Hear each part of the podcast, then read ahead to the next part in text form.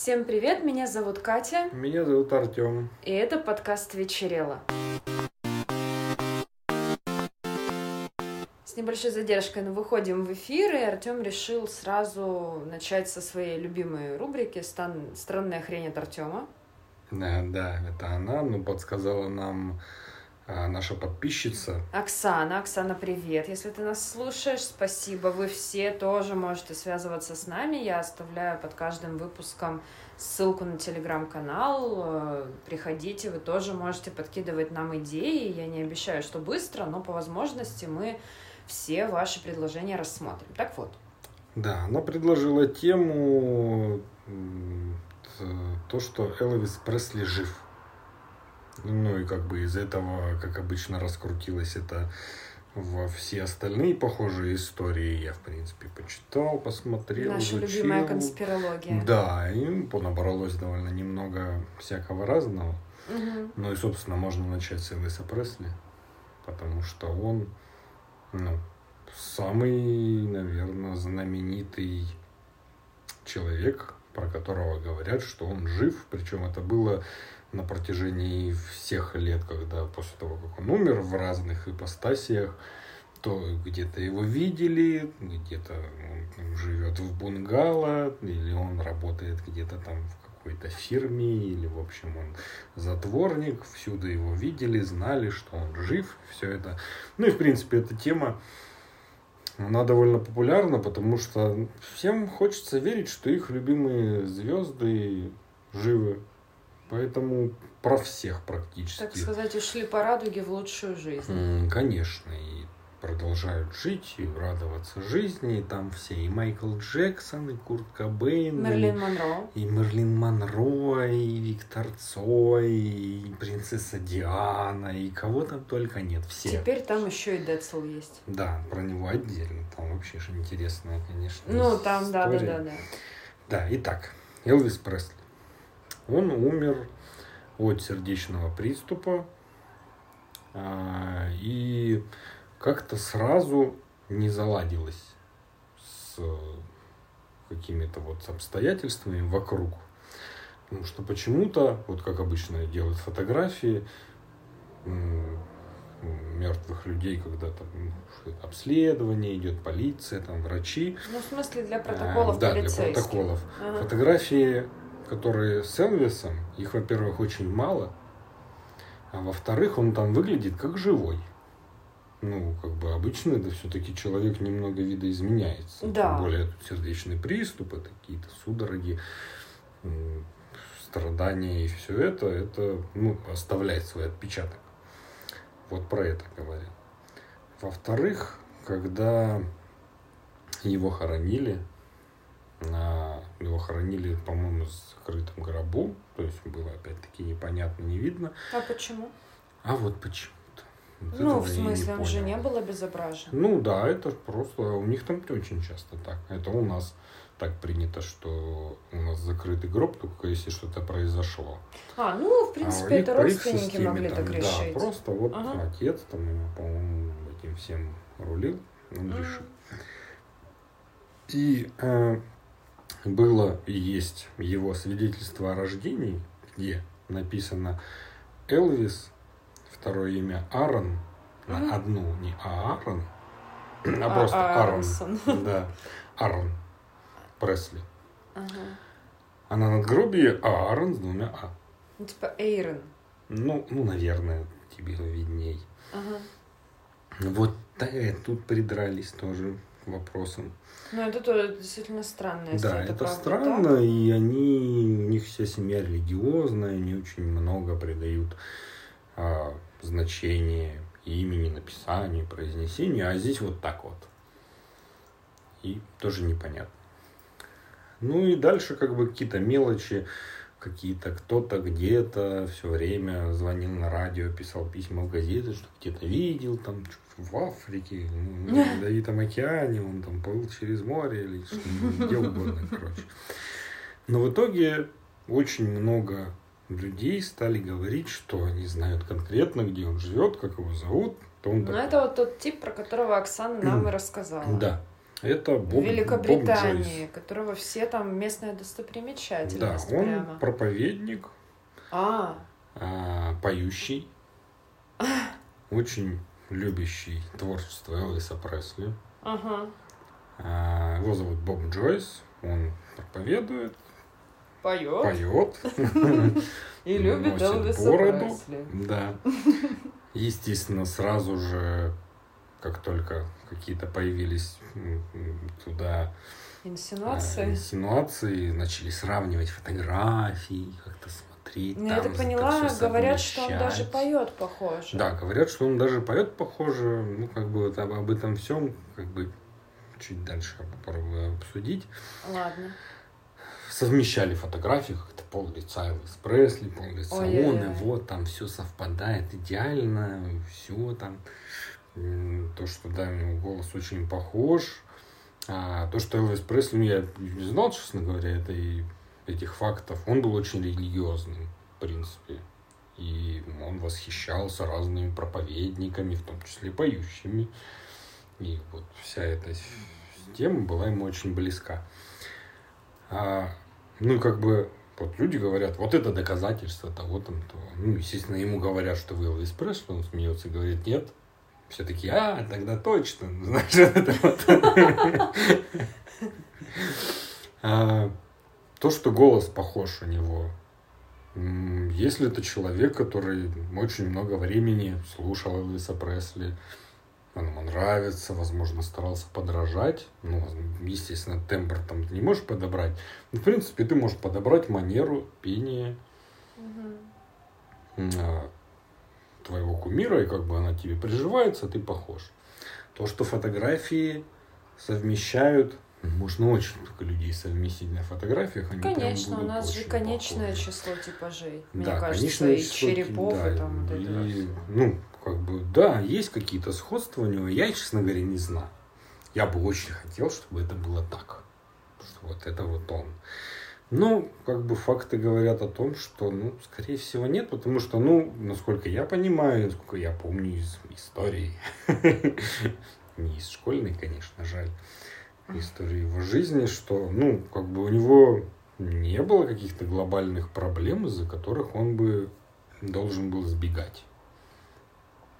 Говорят о том, что он там боялся фанатов, там еще что-то.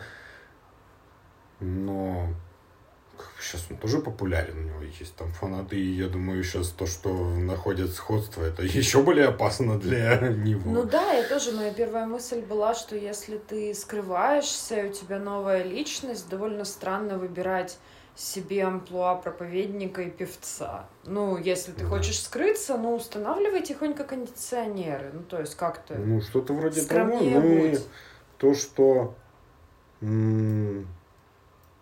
как-то он, ну, я, я не знаю насчет финансовых своих каких-то возможностей, ну, как правило, предполагается, что ты такой умираешь и оставляешь себе какой-то золотой запас, там, не знаю, что-то еще.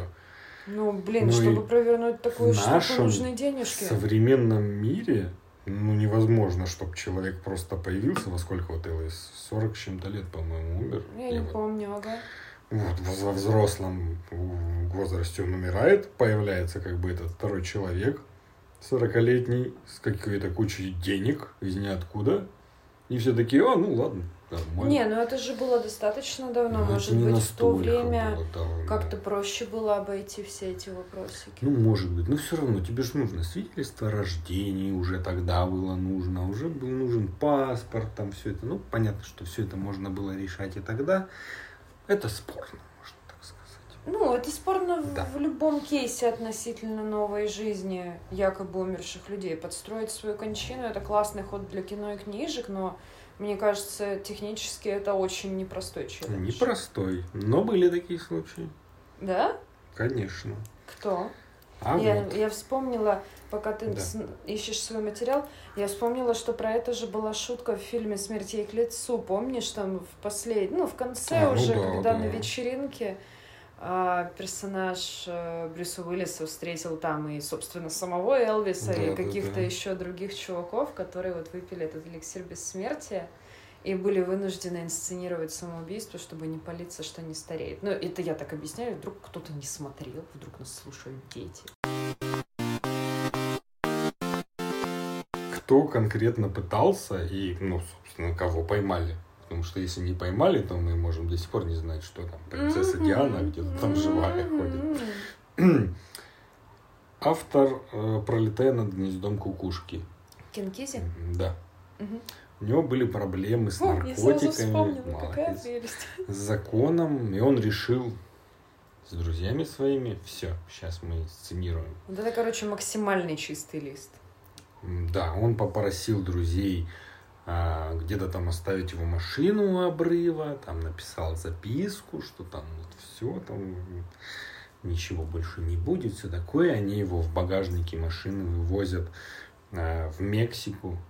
А я так понимаю, у них там какая-то община религиозная или что-то еще, там они, в общем, очень близки, и там никто никого не сдаст. Угу. Все они проворачивают. все равно такой себе секретик. Ну, Ну-ну. такой себе, да, ну, какой есть. Они все проворачивают, вроде бы все получается, признают, а потом ему стало скучно там, и он решил вернуться. И он вернулся, его тут же арестовали, естественно, все раскрыли, да. А, а там арестовали за что? За... А, ну, за те его дела, которые он там... Наркотики. А, ага. Он же как бы продолжает быть. Ну, я так понимаю, там не было никаких махинаций со страховкой, там, с чем-то еще. Ага. И он как бы, ну, он же тоже сам не заявлял, я умер. Ну, как бы он, ну, вот машина там стоит, там какая-то записка, ну, это А ну типа он как пропал без вести. Ну да, это же все равно нужно время, чтобы там все. Да-да-да, прежде чем объявят. да. Да. Другой случай в истории. Вот как раз это вот примерно те годы, когда тоже, возможно, Элвис Пресли, то точно не уверен. а, Это был министр а, Великобритании, министр почты. Что-то у них там дофига вот этой мутной темы, я смотрю, да? Да, вот почему-то да. М. В общем, они ему что-то, что-то там, я читал, но там что-то так все написано криво-косо. Возможно, это был автопереводчик какой-то статьи. М. В общем, что-то ему не понравилось в его жизни. Как и всем нам. Да. И он решил с любовницей А, то есть он еще взял с собой наложницу. Какой Да. молодец, предусмотрительный. сбежать в какие-то теплые страны. Оставить свою там семью, все там. Он предусмотрительно перевел очень много денег на какой-то счет Мгм. левый. Ну, я это понимаю так, чтобы он не отслеживаемый Ну, вроде как да. И, собственно, Ну, в кино так же делают. изобразил, да, тоже какое-то самоубийство, тоже это было связано с каким-то обрывом, так что, ну, типа, там, Ну, рекой, типа тела нет. что тела нет. да. Ага. А, ехал, все вроде бы нормально, но этот его перевод, уже тогда, это были 70-е, 60-е годы, вызвал вопрос, куда деньги делись, почему, а потом министр пропал, и все вот это вот, они, естественно, люди разобрались и нашли его. Ну, тем более, это же не последний человек. Да. Ну, хотя, наверное... А сколько... и У меня сейчас просто спонтанный такой мыслительный процесс пошел. Смотри, мы же говорим в основном про знаменитых персон, ну, Да. просто потому что про них многие знают, и, соответственно, их судьба интересна.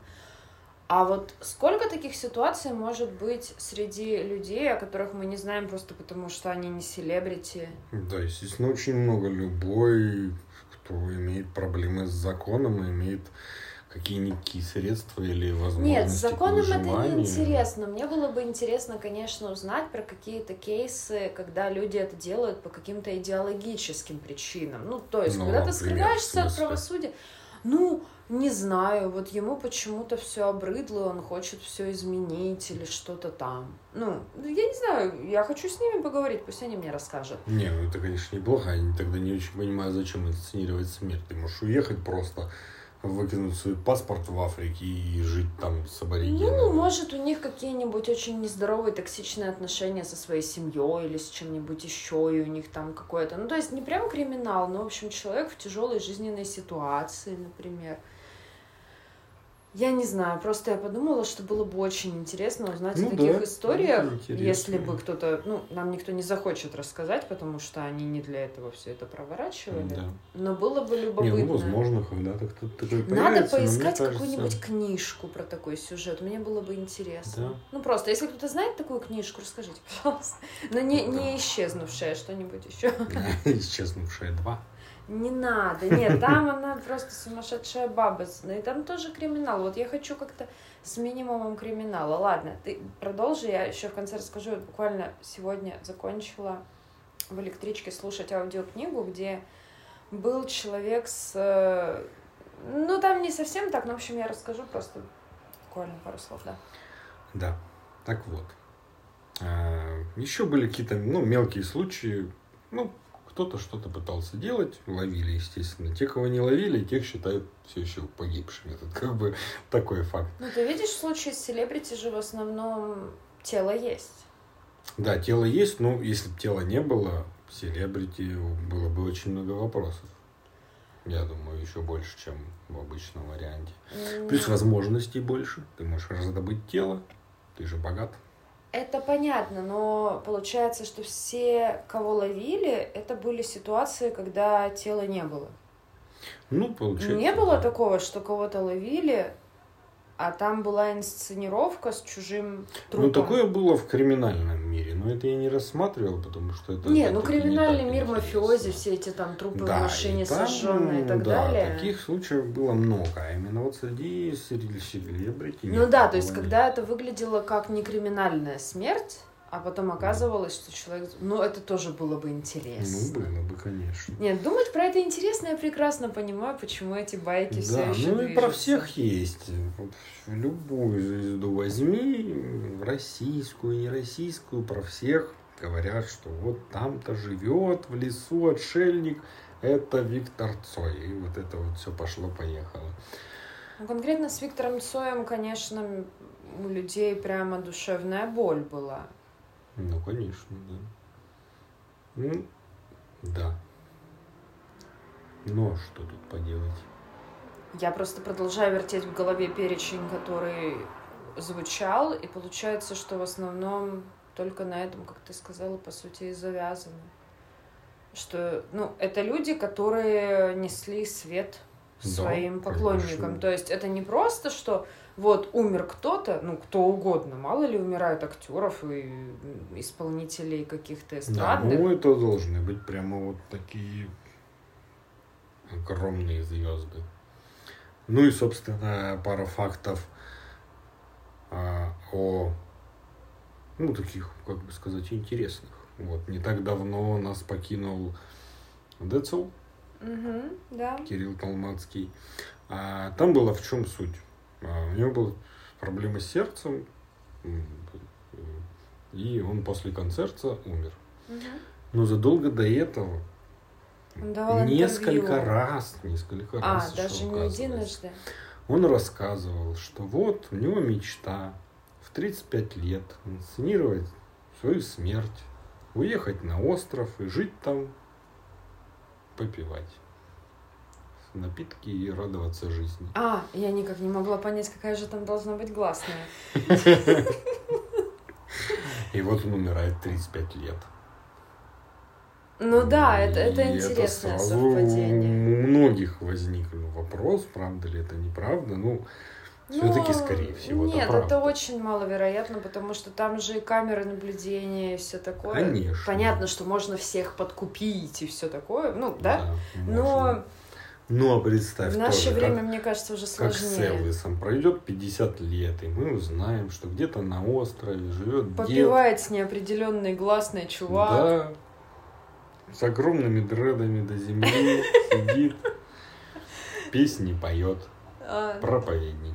в некотором роде, в некотором роде. Он же тоже был такой. ну, это интересно. И вот забавный, интересный случай был с э, Энди Кауфманом. Стендап-комик. Ну, он у нас не очень популярен в США, был ну, мега популярен. А мы смотрели его? Нет. Ага. Он был давно, э, недавно или вышел, или выйдет э, фильм про него, где его играет Джим Керри. Ну, М. Документальный фильм, где он вот конкретно в роли прям его, говорят, очень хорошо. Можно ну, Джим Керри отличный актер, конечно. Да, и, ну, это было очень давно, там тоже 60-е, 70-е годы, он тогда вот был стендап-комиком. А Джим Керри же заикался, что он после сериала «Шучу» не будет ни в чем сниматься, потому что ему больше на потеху неохота.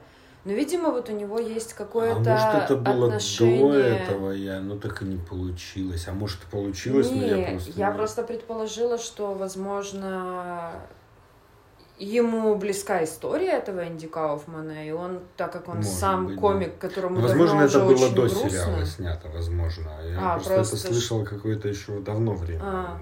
Ну, потому что он же уже такой, Джим Керри уже сильно да, грустит. Ну, конечно. ну, Ему встал, уже нахрен не надо кривляться за Да. денежку, как а на балагане. это. Он Понятно. так сериал «Шучу» такой тоже серьезный. Не, он очень Так серьезный. вот, ладно, Инди Кауфман. А, Стендап-комик очень знаменитый, смешной в то время. И у него в 35 лет обнаруживают рак. Мгм. Проходит время, он умирает.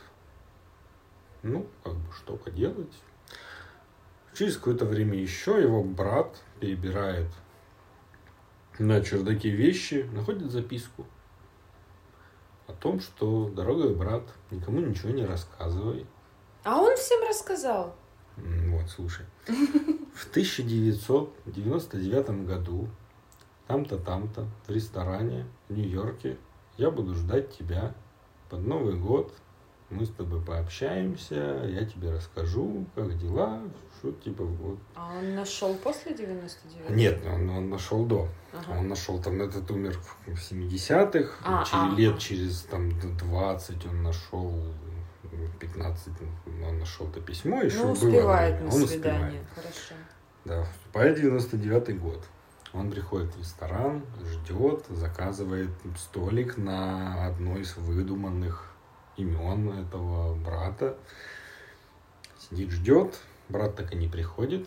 Ему приносит письмо, в котором написано, что я живу счастливой жизнью, у меня родилась дочь, все там нормально, все хорошо, тра-та-та-та-та. И через какое-то время еще он это рассказывает. Ну, причем, я не знаю, в Подожди, каком- но по легенде Да, он умер от рака? он умер от рака, да. Так. Загадочно. Да, загадочно очень.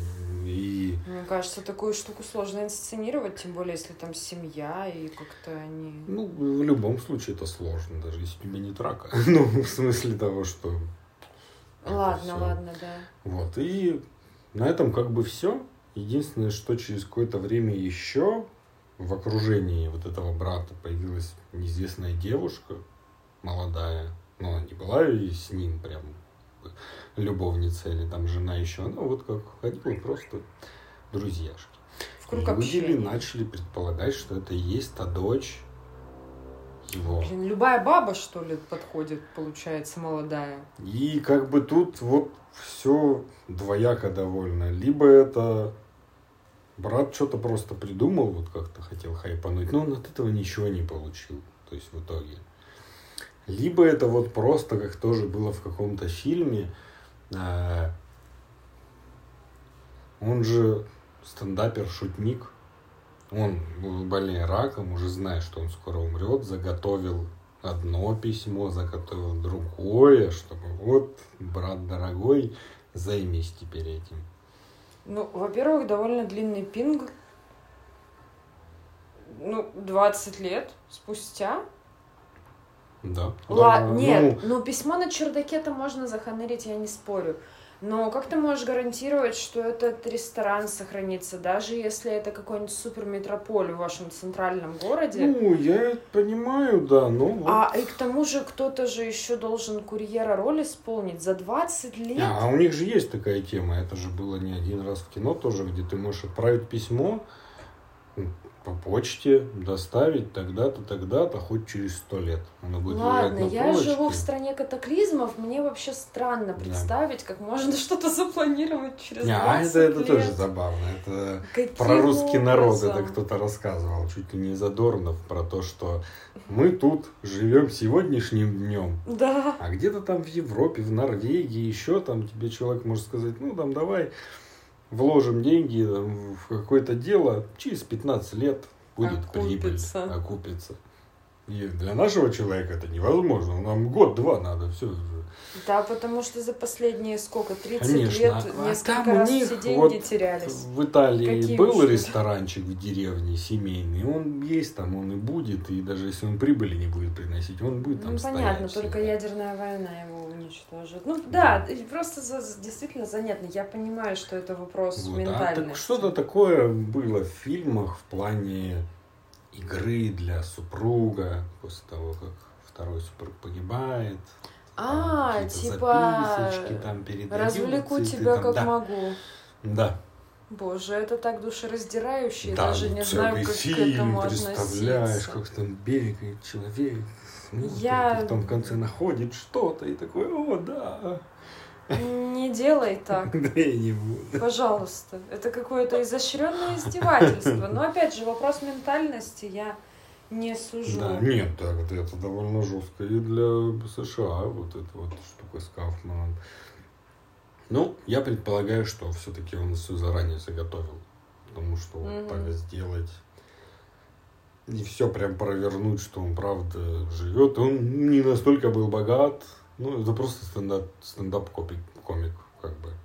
Да, Это- блин, смерть от рака, это же ты, скорее всего, кучу времени проводишь в больнице, и Конечно, каким да. образом ты можешь всех подкупить и все инсценировать, даже если он умер без каких-то, ну, по какому-то более лайтовому варианту, ну, я не представляю. Это ж тебе не просто, опа, инфаркт, и ты лег. Да. Это процедура. Ну, Ну, это, да, это за- занятно. Вот. По теме у меня все. Я, да, про книжку упомянула. Я была в отпуске, из-за чего у нас вот и случилась накладка с выпуском. Мы не думали, что так получится, но так получилось. И я, как вот по классике, люди в дорогу, в поезд покупают себе какой-нибудь покетбук на вокзале. Ну, мне кажется, это такое. Или глянцевый журнал. Ну, я понимаю, что многие этого не делают сейчас, но это вообще хрестоматийно. Я решила послушать а, детективы, как же ее зовут? Елены Михалковой. Это такая типа осовремененная Донцова на самом деле. Я не могу сказать, что это плохо, но это настолько жвачка, что я далеко не в каждом состоянии своей психики готова это слушать вообще. А тут как раз это был такой фон, когда ты в дороге, когда ты, в принципе, в таком фоновом стрессе немножечко от всех событий. И я слушала. Вот в одной книжке ой, был такой персонаж, который криминальный элемент, и у него, ему не нужно было скрываться от закона, он уже там отсидел свое, что было ему там положено, но у него была схема, которую можно провернуть на будущее, чтобы обеспечить себе красивую жизнь и вот как-то вот, чтобы все было хорошо. И ему подвернулась такая ситуация, что э, в каком-то глухом селе трое мужчин бухали в баньке и угорели. Ну, он ничего не делал для этого, это штатная ситуация для алканавтов. Но он забрал документы одного, подбросил аккуратно куда-то в другой домик свои и, и спалил баньку. И получается, что трупы обгорели, нашли паспорт, очевидно, не жители этого поселка, и все, ну, из села, все решили, что вот. И он как-то выправил себе документы через кого-то, но так как он сидевший, то в системе есть его пальчики. Есть, у него были деньги на комплект документов благодаря продаже, по-моему, какой-то наследственной квартиры или что-то такое. Ну, то есть здесь пока что еще, допустим, математика сходится. Ну да. Можно найти людей, которые тебе за несколько сотен тысяч сделают э, паспорт, загран, там, водительский, ну, короче, комплект. Верю. допустим. Ну, я не очень шарю, но предполагаю, что это существует в мире. Но у него-то пальчики в системе. Ну да. А найти такую услугу, чтобы вот прям пальчики из базы убрать, ну это, ну, он не ну, настолько богат. Мне кажется. Прям. Да, я даже не представляю. Ну, как же кислотой там... Так, э, ну, я не знаю насчет кислоты, ну, насколько я знаю, во-первых, очень немаленький шанс, что папиллярные линии отрастут сами заново. Ну, это да. Потому что это очень обновляемое место вообще такое которое ты не шрамируешь просто так, как, не знаю, локоть. Хотя локоть тоже обновляемый. Вообще все, что сильно движется, оно очень обновляемое. А во-вторых, это тоже своего рода палево. Ну, просто человек совсем без отпечатков, со шрамами на подушечках всех, мне кажется, будет вызывать да, вопросики. это странно. Да. И он, я вот, собственно, что вспомнила, я же говорю, это довольно неумно построенные, очень такие на клише опять же, построенные детективы, он завел себе привычку не оставлять отпечатки пальцев. Как же он Но... этого достигал? Он все, чего брал, потом всегда смазывал отпечатки. И у него не было ни на одной поверхности никогда ни одного четкого отпечатка. Понял? Неплохо. Ну, то есть, да, я, я сейчас не пытаюсь это ставить в один ряд с реальными историями, просто довольно забавно, что там тоже был человек с подменной личностью, пусть и по-другому. Но все это было. Так, наверное, мы можем переходить к фильму, да? Да, давай. Сначала, как обычно, мы обсудим без спойлеров общие какие-то данные. Это фильм 2001 года, наш российский. Он называется «Яды» или «Всемирная история отравлений». Что характерно, режиссер этого фильма Карен Шахназаров. Угу. Карен Шахназаров снял Плохо. «Курьера», «Звезду», «Зимний угу. вечер в Гаграх», «Мы из джаза», «Город Зеро». Вот в «Городе Зеро» он уже стал реализовывать вот этот свой абсурдистский подход к... Интересно. Да. А он сейчас до сих пор снимает? Я могу сейчас глянуть. А, в главных ролях здесь играет э, Олег Басилашвили а, и Александр Баширов. Это из крупных. Мне кажется, вот Игната Крачков и Жанна Дуданова... Да, ну, Жанна Дуданова играла в «Женщине за углом», как ты помнишь. Угу. А, кто же там еще был? Ну, а, Андрей же... Панин, конечно. Да. А вот Ольга Тумайкина и Игната Крачков, мне кажется, это такие ребята больше театральные. Ну, они театральные и сериальные. Ну да. Слушай, вот я сейчас пытаюсь посмотреть Шахназарова ну, как тебе сказать? Ну, ничего такого прямо крупного. Он палату номер 6 э, ставил в 2009 году. У него mm-hmm. в основном всякие такие исторические штуки. «Исчезнувшая а, да. империя», «Любовь в его окружении», mm-hmm. «Анна Каренина». Ну, Слушай, не знаю. Вроде бы и актеры, но не совсем на слуху то, вот, что у меня тут перед глазами. Mm-hmm. Этот фильм я посмотрела сама. Слушай, в 2001 году, когда он вышел. Кино. Нет, нет. Я не уверена, что конкретно в Краснодаре его показывали. Я его смотрела в Москве с моей подружкой дома. Когда я на лето ездила в Подмосковье, и мы у нее как-то ночевали в гостях э, в самой Москве, и мы зашли в прокат. А, неплохо. Мы взяли ВХС-кассету, две.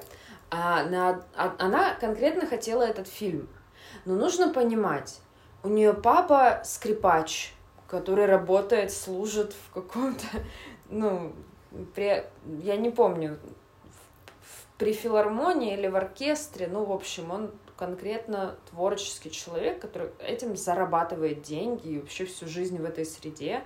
Мама у нее тоже, она уже не в этой сфере работала на тот момент, но изначально тоже.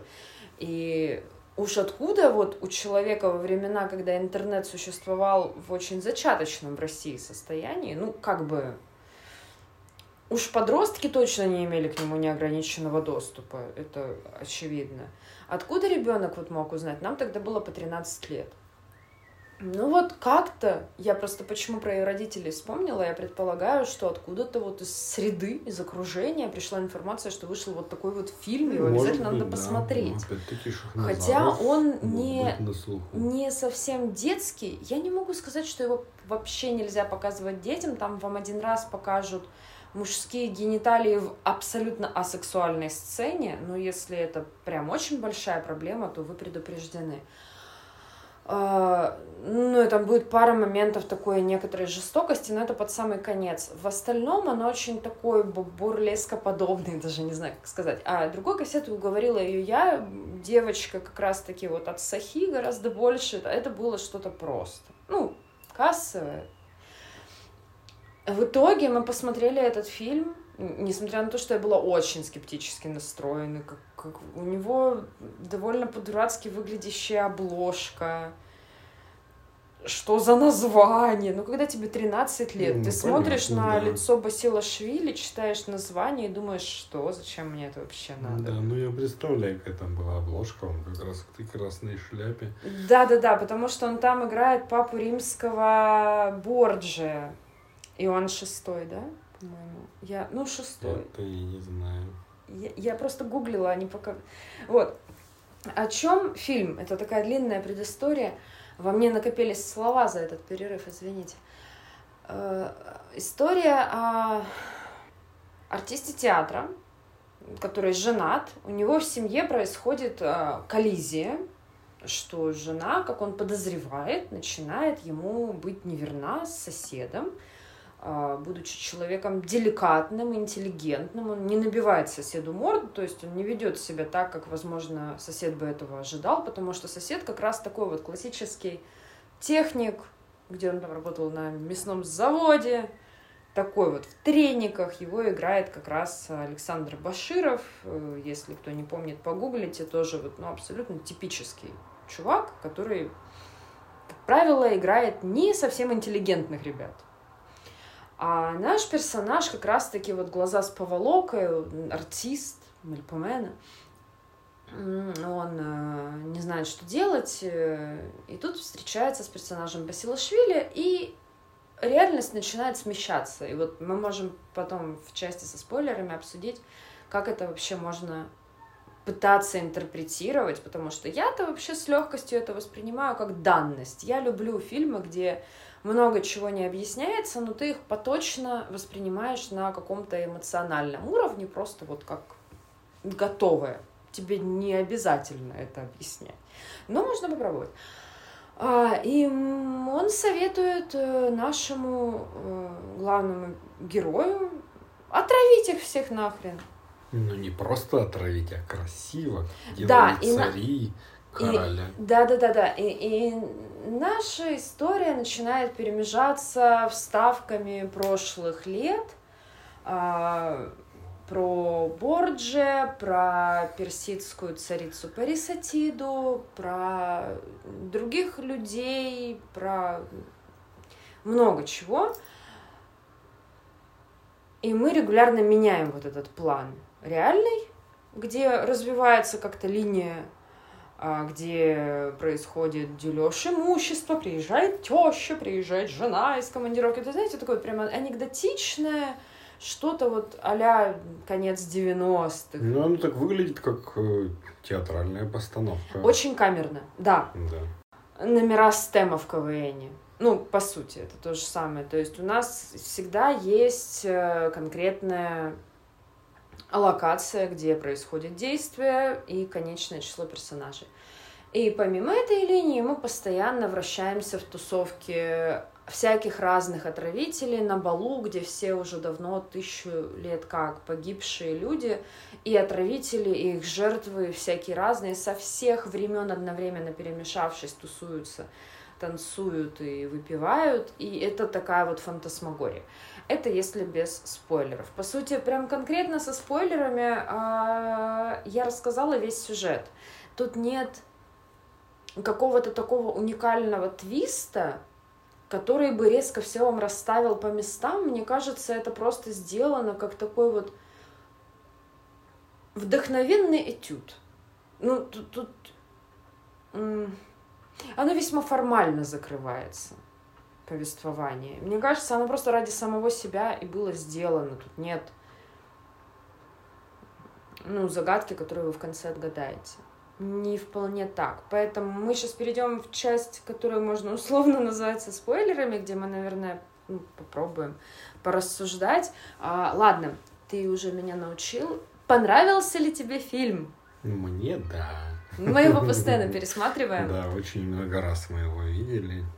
Почему мы его решили посмотреть? Потому что я сейчас а, изучаю античную литературу и постоянно натыкаюсь на какие-то а, штуки, которые мне не конкретно в плане великих отравителей, а просто на уровне эстетики, на уровне каких-то ассоциаций меня туда возвращали, и я подумала, почему бы не рассказать нашим слушателям о том, что есть такой фильм, о котором многие не знают.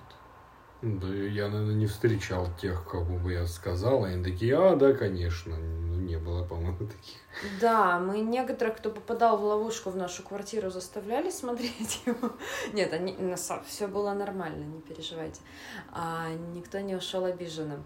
Но да, я тоже не припомню, чтобы кто-то хотя бы упоминал, что слышал о нем.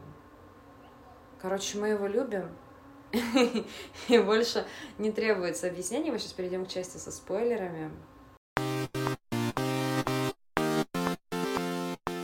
Так, ну, собственно, фильм начинается с того, о чем ты говорила, как э, он находится в квартире, актер с женой, они ужинают, раздается стук в дверь, они никого не ждут, открывают, там сосед Александр сосед, Баширов. Да, да, Баширов с фаршем предлагает сделать котлетки, посидеть по-соседски, познакомиться. В общем, все это соглашаются, сидят. Ну и, собственно, тут происходит завязка всего. А, жена актера вместе с соседом удаляются в ванную комнату. Ну да, причем сначала сосед, они там какую-то музыку слушали. Ну, просто, да. И он говорит, можно там потанцевать с вашей женой, тут, типа, танцуйте. Они там чуть-чуть потоптались в медленном танце, ну, как положено. А потом такой, мне нужно, причем так формально это делать, мне нужно с вами кое о чем поговорить наедине. Можно, пожалуйста? Он такой, ну пройдемте, ладно. Да, и причем это так выглядит все как будто они по дворцу разошлись по разным комнатам, а это же супер маленькая советская квартира с очень маленькой ванной, они там запираются, явно там очень тесно. А какое-то время актер сидит, думает. Не, ну да, он, он не сразу, ну, он, конечно, удивился, но не сразу ну что-то. Да, ну они все не возвращаются, не возвращаются. Да, что ж там можно обсуждать с незнакомым человеком? Да он стучит, и тут тоже ему так довольно все вот как-то такое такими текстами они говорят. А, ну все очень те театрально, что, да, очень, очень театрально. Очень нарочито как-то, неестественно. Да, он говорит о том, что вы там делаете, выходите, его жена выбегает. Как очень... тебе не стыдно, ты пьян, да, как да, ты да. себя ведешь? Да, вся эта театральность. Ну, в общем, расходятся, и потом еще была у них какая-то... А, он потом на следующий день приходит с цветами. Ну да, он, а, жена расплакалась, изобразила, в общем, дичайшую обиду, как он смел что-то подумать. Он после работы возвращается, думает, ну что я, правда, как дурак, купил ей цветочки, приходит, он заходит в квартиру, а они снова заперты в ванной, да. в пустой квартире. То есть, ну, это логических объяснений этому нет. То есть это просто уже ну, как прикол воспринимаешь. Ну, да. ну и все это так звучит ну, забавно. Он стучит, снова говорит, а можно вот ее? А сосед говорит, да, сейчас она придет. Закрывает дверь. Да, обратно. Нет никаких проблем, никто не суетится, ничего не происходит. Ну, да, и, наверное, видишь, раз мы видим два плана, исторический и современный, то современный подан здесь как-то по-дурацки, очень ходульно. А реальный, живой и с очень хорошей актерской игрой подан э, в основном линия Борджия. Панин играет, э, Андрей Панин играет покойный, играет Чезаре, и там, конечно, ну, как-то постепенно э, градус нарастает к концу, там совершенно душераздирающие истории, это так отыграно все красиво. То, что сначала начинается очень опереточно, постепенно превращается в глубокую психологичную драму. Э, я хотела, собственно, закинуть мысль о том, как ты вообще воспринял, что это? А, у меня прям есть четкий ответ, потому Отлично. что я смотрел его сам. Вот, То есть я фаню? Специально.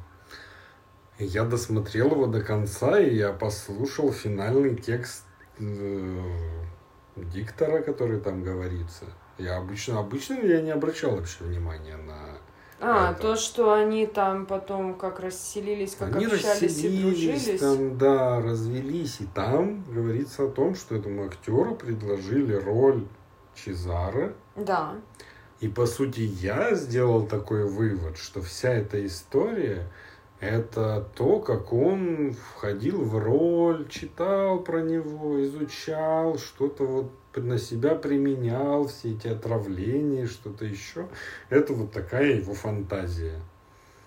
И что вот он готовился к роли, и поэтому ну, нам слушай, столько когда вот это произошло, стало. он же еще не готовился, или это когда он готовился, он вспоминал ну, об этом? Возможно, он же как бы, ну, это же все равно мы же и так и не видим, что ему предложили эту роль. Ну, то есть, да, это вот, мне кажется, Не, ну нам просто рассказали в конце, да.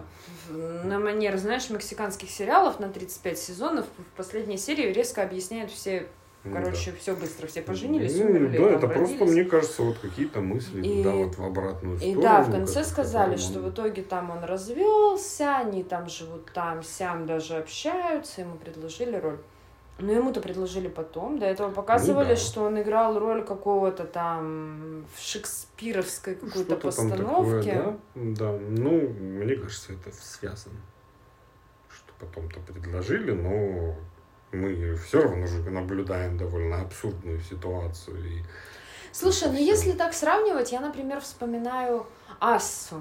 Угу где главный герой, ну там понятно, что не настолько фантастически все это сделано, вернее, вообще не фантастически, но там же вот есть эти врезки про Павла, да. когда главный герой читает книгу. И нам вот внезапно показывают такие куски, которые при этом эмоционально и местами и сюжетно могут как-то лечь на основной сюжет. Просто здесь это гораздо сильнее интегрировали. Да, да. Не пытались нам никак объяснять, просто бери, ешь, что дают.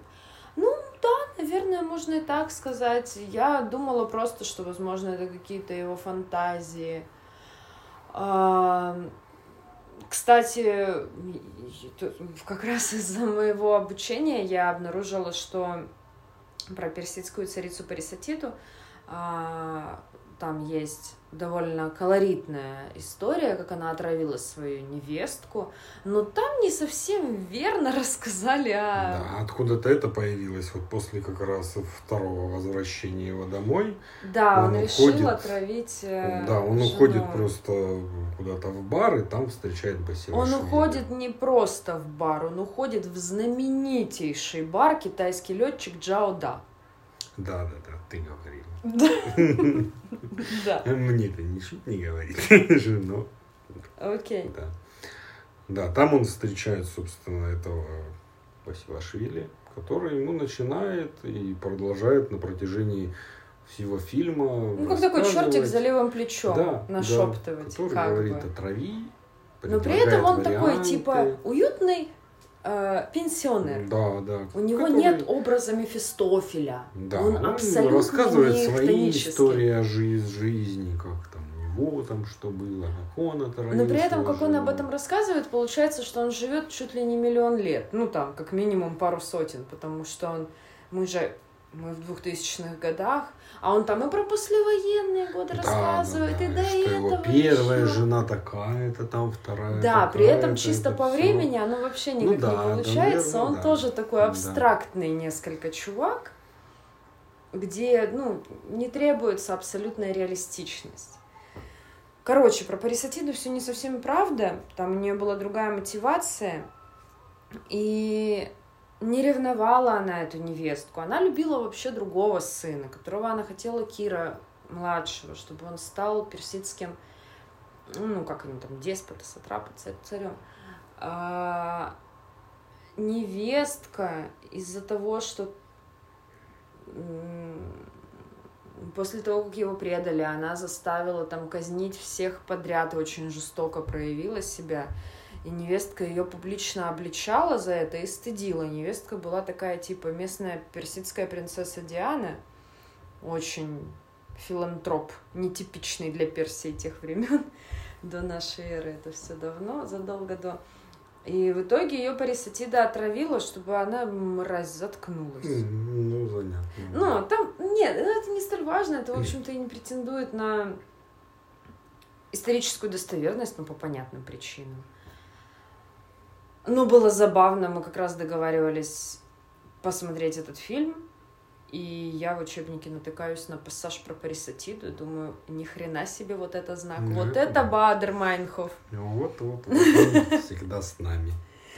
Ну, в общем, наверное, нет смысла там детально разбирать как каждую линию. Оно просто очень красиво сделано, очень душевно, очень...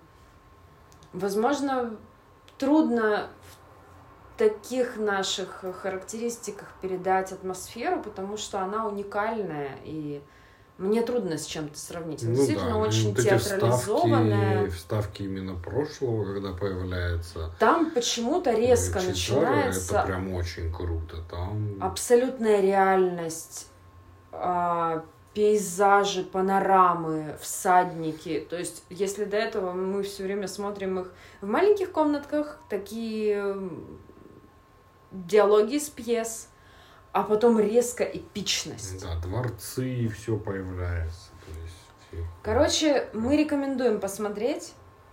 Он действительно очень прикольный, он интересно сделан, очень своеобразный. Режиссер, я думаю, уж всяко заслуживает уважения некоторого Конечно. кредита доверия к нему. Наверное, на этом пусть будет все. Я коротенько постараюсь расскажу о летних обрядах. Лето движется уже к середине, честно говоря. Но летние обряды в основном начинались все вокруг э, солнцестояния. То есть 21 22 июня. Так что мы не так уж далеко отошли. Конкретно э, с солнцестоянием связаны связана масса обрядов в разных странах, но мне стало интересно посмотреть, какие летние обряды существуют у славян, существовали, и какие сохранились и в каком виде. А, существовал такой праздник, который назывался Семик. Он праздновался в четверг седьмой недели после Пасхи. Ну, Пасха это, как правило, конец апреля-май, ну, ну там да, как да. выпадало. И по сути это вот тоже ближе вот к середине, концу июня выпадает. Правильно? Семь недель. Почти два месяца. Да. То есть все где-то там.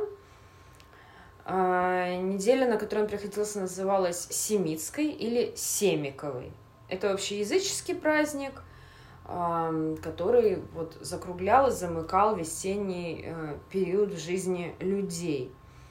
А, все это было связано с поминовением обязательно умерших, разные культы, связанные с растительностью. Кстати, вот оттуда же пошло про заломать березоньку. Mm-hmm.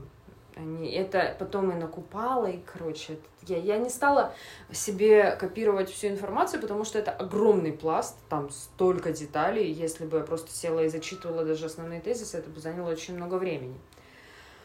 А, в народе праздник а, называли именинами матушки земли. Все украшали всякими травами. Ну, это, я так понимаю, в основном было завязано как ритуал, чтобы пожалуйста, дай нам потом жрачки в урожай. Ну, как всегда. Так пожалуйста. Ну, как, да, это всегда имело некий прикладной характер просто через такую вот фетишизацию пекли пироги и каравай, завивали венки из березы на юге из клена, цветов, приглашали гостей, молодежь устраивала гулянье. Ну, в общем, вот Такой классический светлый славянский праздник. А когда христианство стало активно распространяться, этот праздник эм, слило с праздником Троицы. Мгм. И на территории России сейчас это Троица.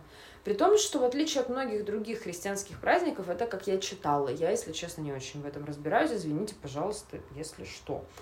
А, э, Именно Троица, он такой достаточно размытый в плане того, как он дифференцируется религиозно. Потому что в нем очень много все равно языческих корней в плане организации. Ну, да.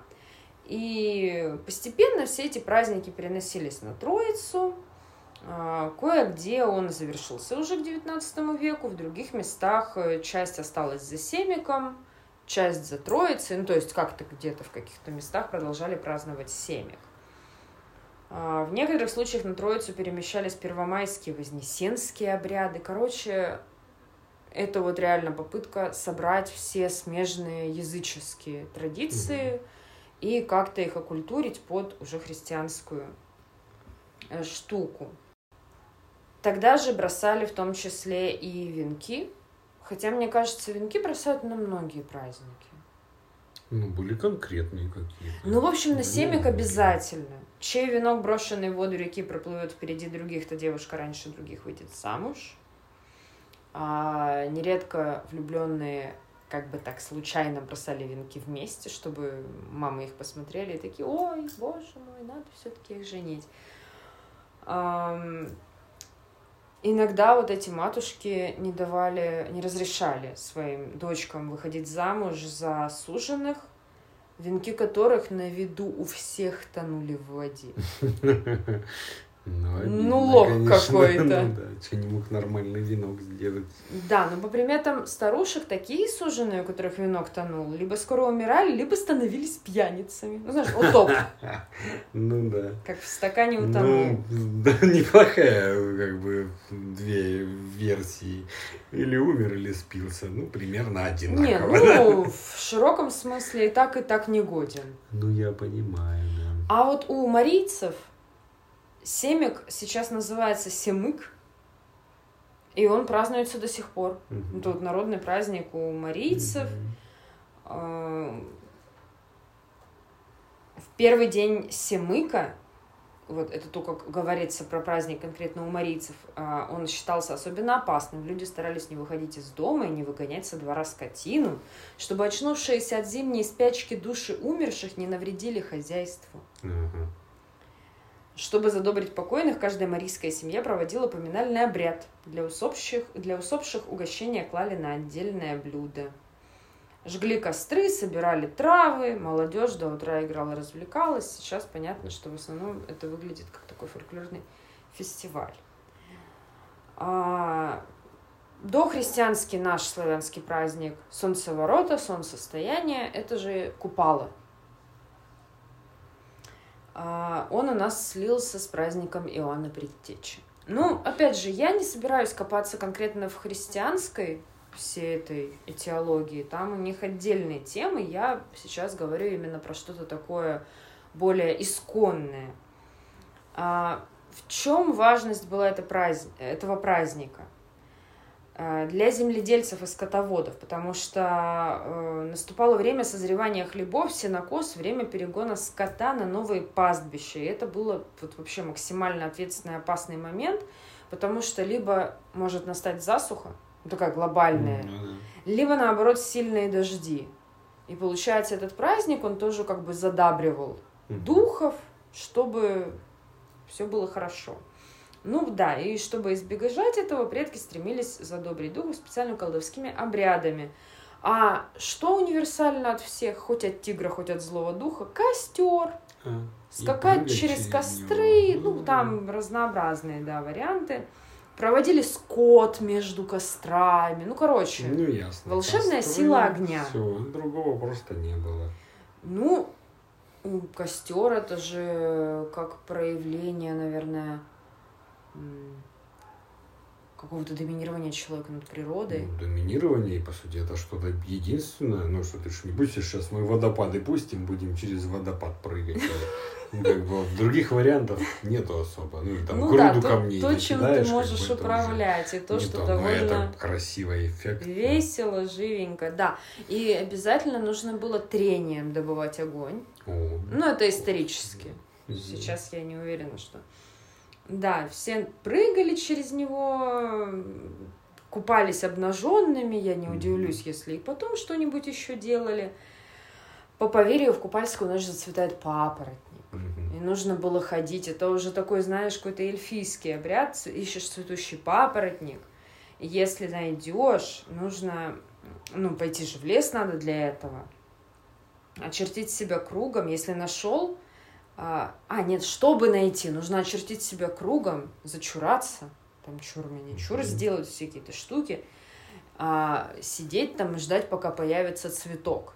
Ага. Это мне вот подружка недавно рассказывала про существующий колдовской обряд, что нужно в одиночку пойти в лес, обязательно на достаточно внятное расстояние от ближайшего намека на цивилизацию, без освещения, обязательно в одиночку. И задача, в общем-то, в том, чтобы ты обосрался. И тогда инициация как-то происходит Класс. сама собой. Здесь я вижу некую параллель.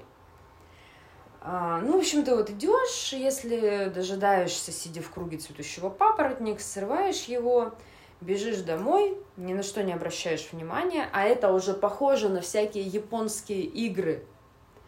Помнишь, когда тебе нужно с кем-то там договориться, играть в прятки с каким-нибудь духом? Ну, а, блин, я просто я это сейчас вспомнила, я специально не перечитывала. Короче, какая твоя задача ночью? Можно оставить работать телевизор, но только чтобы там были помехи. Все остальное нужно выключить. Тебе нужно набрать, по-моему, ванну воды, положить туда специальную куклу. Там какие-то произнести заклинания и начать ходить по дому. И если ты услышишь какие-то шорохи, то твоя задача спрятаться и чтобы тебя не нашли. Ух ты. И, и там какие-то были два варианта развития событий. Ты либо можешь успеть пойти и размотать эту куклу. Размотать я сейчас в гопническом смысле, то есть растерзать. В смысле, я не уверена, что она была в обмотке. Ну, как-то там, в общем, продоминировать над ней ультимативно, либо сидеть и ждать рассвета.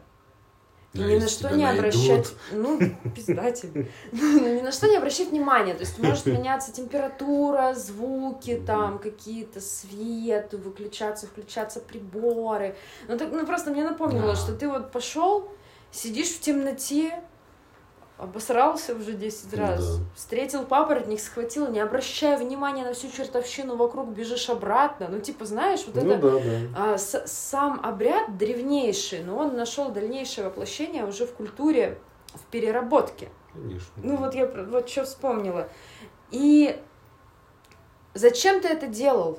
Цветущий папоротник помогает тебе исполнять желания и находить клады. ты О, теперь вот это эльф. неплохо, да. Да. Также на Купала обязательно бывали русалки. Ну там, в общем, все опасно.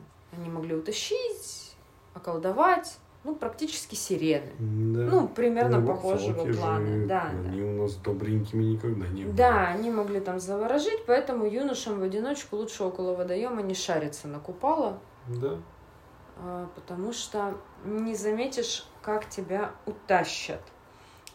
И чары перестают действовать только когда проходит Иванов день.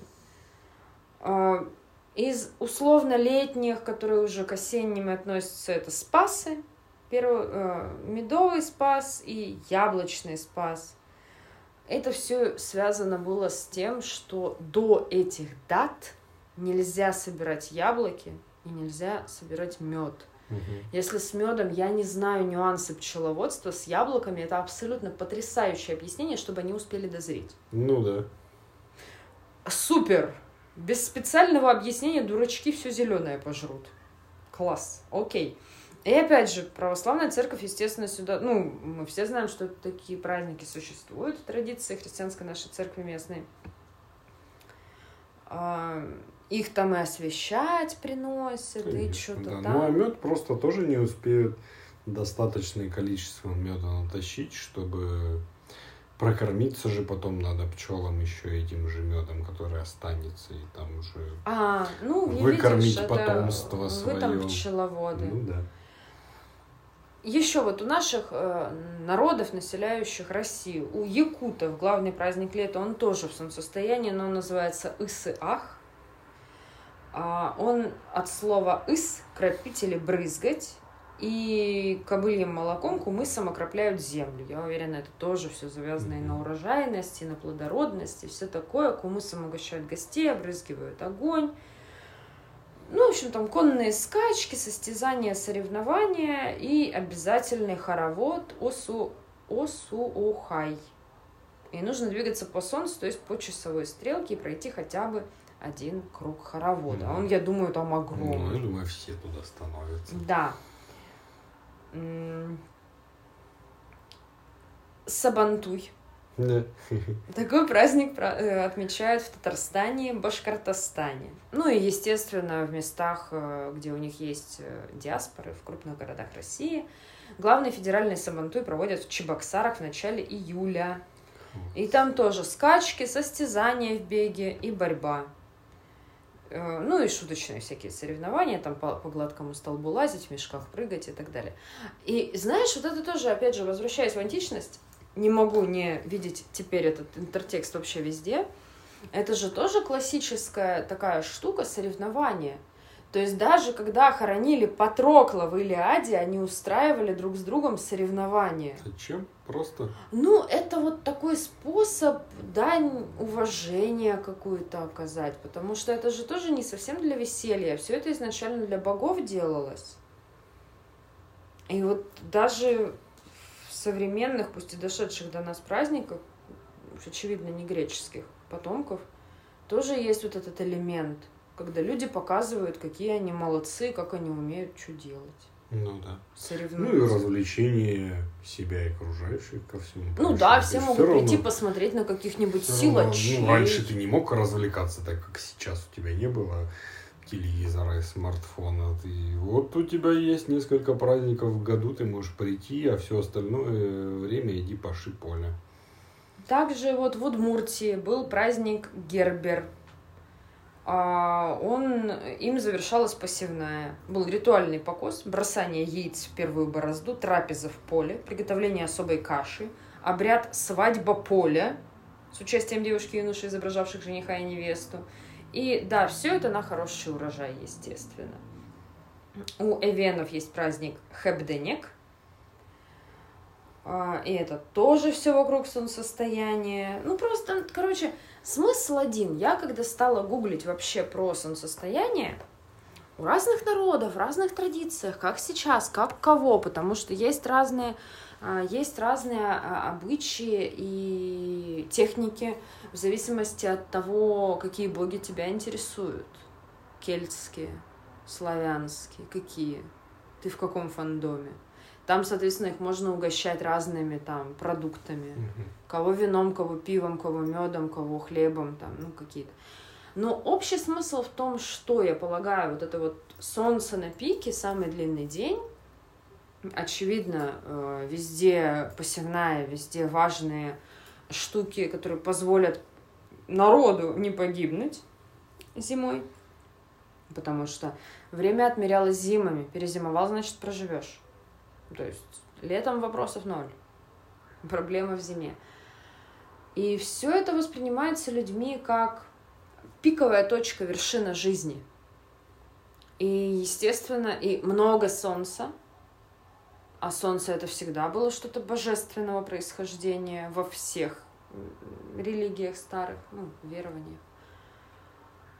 И получается, что в широком смысле сейчас эзотерически настроенные граждане воспринимают солнцестояние, литу, упалу, как хотите, как время очень энергетически наполненное. Когда ты можешь просто, находясь вот в этом вот потоке, а оно а, формировалось, получается, тысячелетиями. Ну, конечно. Тысячелетиями люди придавали значение этому, этим дням. Это можно там, ну, там, как правило, есть окно, это не, не конкретно один день, а несколько дней вокруг солнцестояния. И получается, это настолько заряженный период, что ты можешь проводить обряды, делать какие-то себе заговоры, делать себе обереги, можешь там сам заряжаться, ходить в лес или что-то там обнимать березоньку, неважно. А, во-первых, есть уже готовые техники, во-вторых, если ты настроен и более-менее что-то там вибрации ловишь, ты можешь сам под себя придумать вообще все, ну, что ты веришь, угодно. В принципе, это уже полдела. Тема, конечно, да. да. А тут как бы есть, почему ты должен в это верить. Вот. Да, ну, я, я нахожусь где-то посередине, я не эзотерик, я интересуюсь некоторыми темами, связанными с этим, но не прямо рьяно и не прямо, что это огромная основная часть моей жизни, и без этого я там не могу. Нет, нет. Я все-таки еще остаюсь на прагматической стороне, но я не знаю, что будет дальше, поэтому я вообще с большой симпатией, с интересом смотрю на людей, которые более погружены.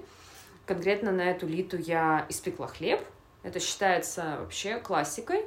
Хлеб, блины, все что угодно, все, что связано как с урожаем, так и с солнцем. А хлеба это квинтэссенция того, что дает Солнце и Земля, то есть это вот такое соединение, ну, это вообще большая штука. И я сходила в поле и собрала букет из полевых цветов. Это тоже считается такой, ну, заряженной традицией. Вот. Я, в общем-то, сейчас, да, не к тому, чтобы заагитировать за что-то, а было любопытно погрузиться и посмотреть, какие существуют праздники – я рассчитывала, если честно, что будет больше летних праздников, но основное это солнцестояние. Ну, потому что некогда. Все а потом заняты. пахать, потом все в поле. Да, не до праздников. Да.